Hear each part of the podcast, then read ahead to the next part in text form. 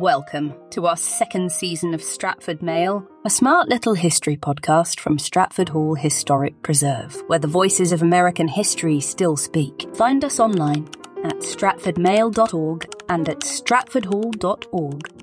We're so glad you're back, and we hope you'll share Stratford Mail with a friend or colleague. Here now is our Director of Research, Dr. Gordon Blaine Steffey. This month, Stratford Mail commemorates Black History Month with a trio of partial portraits of black women and men whose diverse experiences under the slavery system raise a window on models of resistance and resilience. Our first portrait highlights both the potentials and pitfalls of physical archives for writing history. In the case of historically under-recognized communities, the silences of archives can be imposing, and yet vulnerable to exception. In this instance, a single undated letter, fragmentary and damaged, in parts unreadable. But for this one letter, written in the hand of Colonel Philip Ludwell Lee of Stratford, we would have no inkling of the man Colonel Phil enslaved, a man named Sawney, who doesn't otherwise appear in the account books of Stratford or its inventories of the enslaved. From the letter, we know that Sawney belonged to the house staff, performing a wide range of tasks attuned to the daily rhythms of the Great House, and to the activities of Colonel Phil himself. The letter is addressed to Phil's sister Hannah Corbin at nearby Pecatone Plantation, to which Phil believes Sawney fled to duck the consequences of what Phil terms egregious behavior. According to Phil, Sawney spoke very provokingly. After Phil read him the riot act for turning up in dirty and disheveled clothes to wait on the family at supper. Moreover, complained Phil, when he is waiting, he will, behind your back, drink the liquor and eat meat out of the dishes he carries from the dairy, though he has his regular meals, much as he can eat and will not do one thing to help the rest when out of your sight. Phil admits to physically punishing Sawney for past grievances, but not above twice. And then, very gently. Phil also congratulates himself for indulging Sawney's request not to relocate an enslaved woman named Pat or Patty to an outlying quarter despite her unspecified misconduct. In Phil's mixed up world, Sawney's favorable treatment, which included better clothing, a 10 pound sterling allowance annually, and the opportunity to attend dances, had been met with ingratitude. Phil asks Sister Hannah, to whom Sawney has presumably fled, to punish and return Sawney to Stratford. Did she do so? There are many unknowns here. Sawney does not appear in the 1776 probate inventory conducted after Phil's death in 1775. Did Phil mistake Sawney's destination? Did he turn up at Pecatone as Phil assumed, perhaps to seek the assertive Hannah's intercession with Phil on his behalf? Was he returned to Stratford and sold away? Or did he bypass Pecatone for new vistas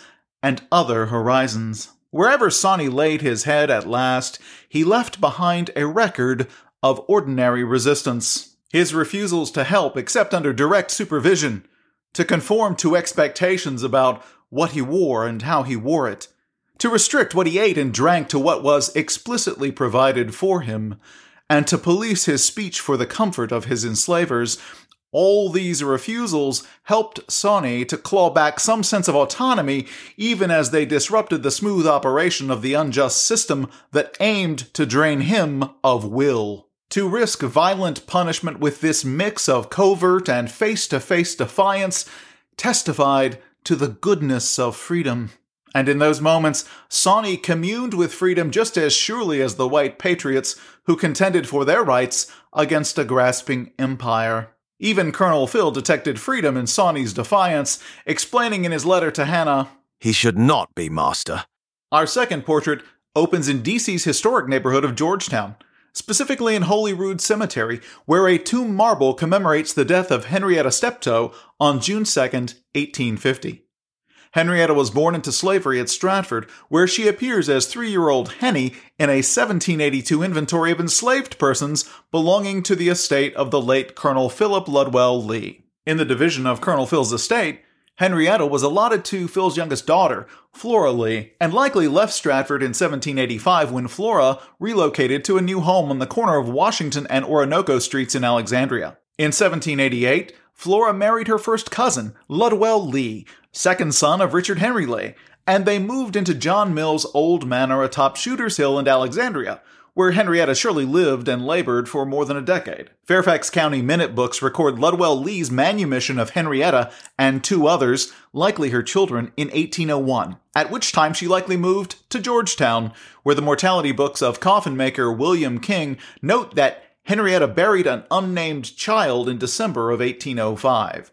Happier days followed in June 1807 when Henrietta offered her daughter Mary Ann for baptism at Holy Trinity Catholic Church her older daughter Rebecca Steptoe Lee standing godmother. As an aside, an 1839 portrait of Henrietta's daughter Mary Ann by James Alexander Simpson has recently been promised to the Baltimore Museum of Art. In its announcement of the portrait's acquisition, the BMA notes that the portrait embodies complex narratives around race, identity, family, and regional history. To understand why that's so, we turn to Certificate of Freedom number 1722, recorded in the very year that Marianne sits for Simpson, and attesting to the free black status of Henrietta and her now 30 something year old daughter, Marianne Tritt.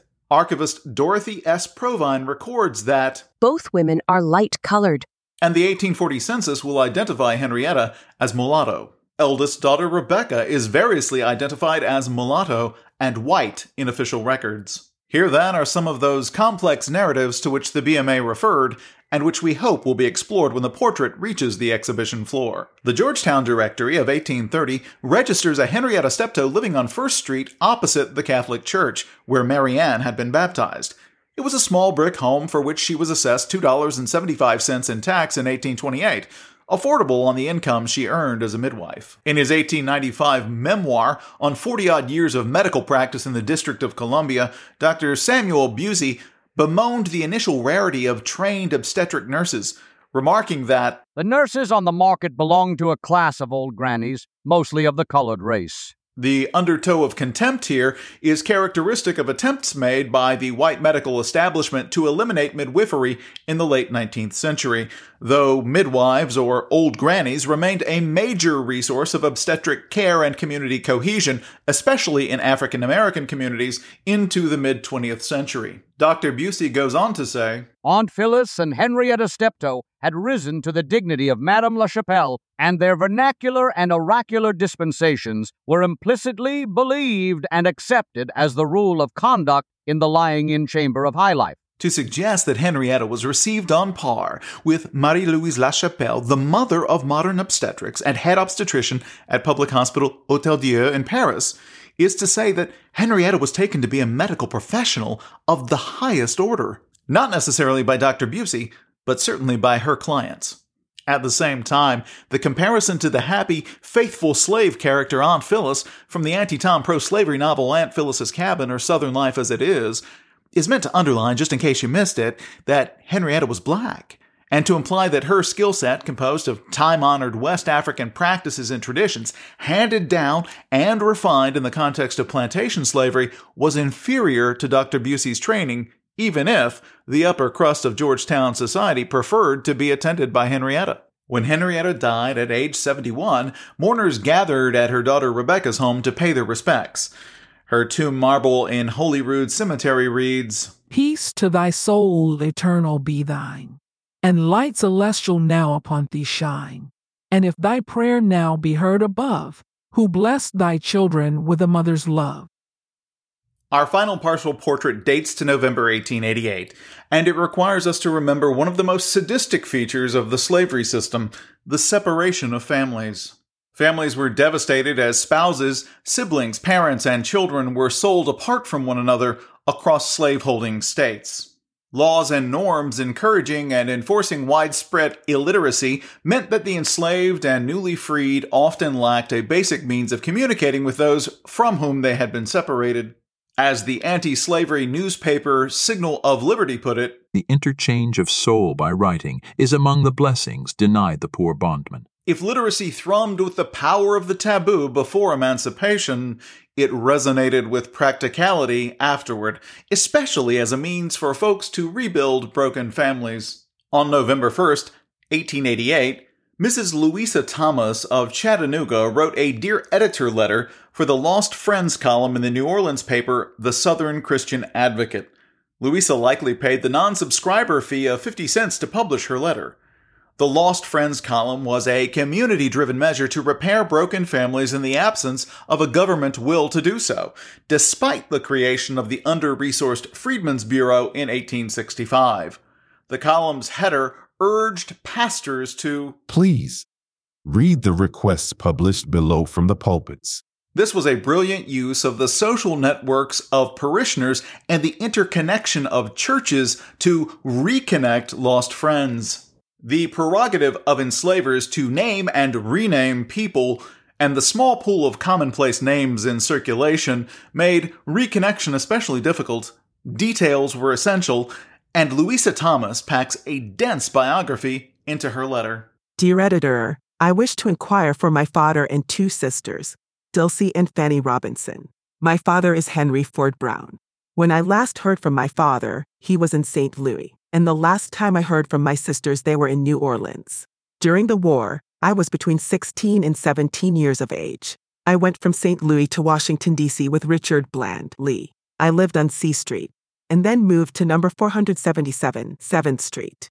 I was sold in 1863 to Bob Davis, a Negro trader, and taken to Richmond. I left Richmond when Bob Davis sold me to Will Brooks, who took 25 of us in a drove. My first husband was George Brown.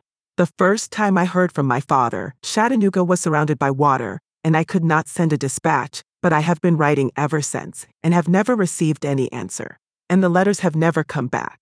I think somebody gets them. Direct letters to Mrs. Louisa Thomas, 410 McKelly Avenue, Chattanooga. Louisa was enslaved to Richard Bland Lee Jr., first cousin to Stratford born Robert E. Lee, whom Richard Jr. followed from the United States Army into the Confederate Army of the Potomac. Louisa likely spent significant time in St. Louis, where she places her father before 1859, when Richard Jr. brought her east to D.C. There she lived and labored at 477th Street before she was sold to a Richmond based slave trader in 1863 and then sold south. She doesn't say where. November 1888 finds her living in Chattanooga, Tennessee in her early 40s. On her second marriage, and thinking about her father Henry and sisters Dilsey and Fanny from whom she had been separated. Louisa last heard from her father when water surrounded Chattanooga, disabling telegraph lines and preventing outgoing mail. She's referring here to the March 1867 flood, the largest in Chattanooga's history, when the Tennessee River crested 28 feet above flood stage. At the time of her Lost Friends post, Louisa hadn't heard from her father in 20 years, despite writing ever since. There is indeed a power and agency in literacy, but not necessarily the power of happy endings. We do not know whether Louisa found her family again, and we know nothing else of Louisa's life adventures in the era of Reconstruction and beyond. If you have information that might help to enrich and elevate the stories of Sawney, Henrietta Steptoe and her children, or Louisa Thomas, please send your mail to Arthur Lee at stratfordmail.org. From Stratford Hall Historic Preserve in Westmoreland County, Virginia, I'm Dr. Gordon Blaine Steffey.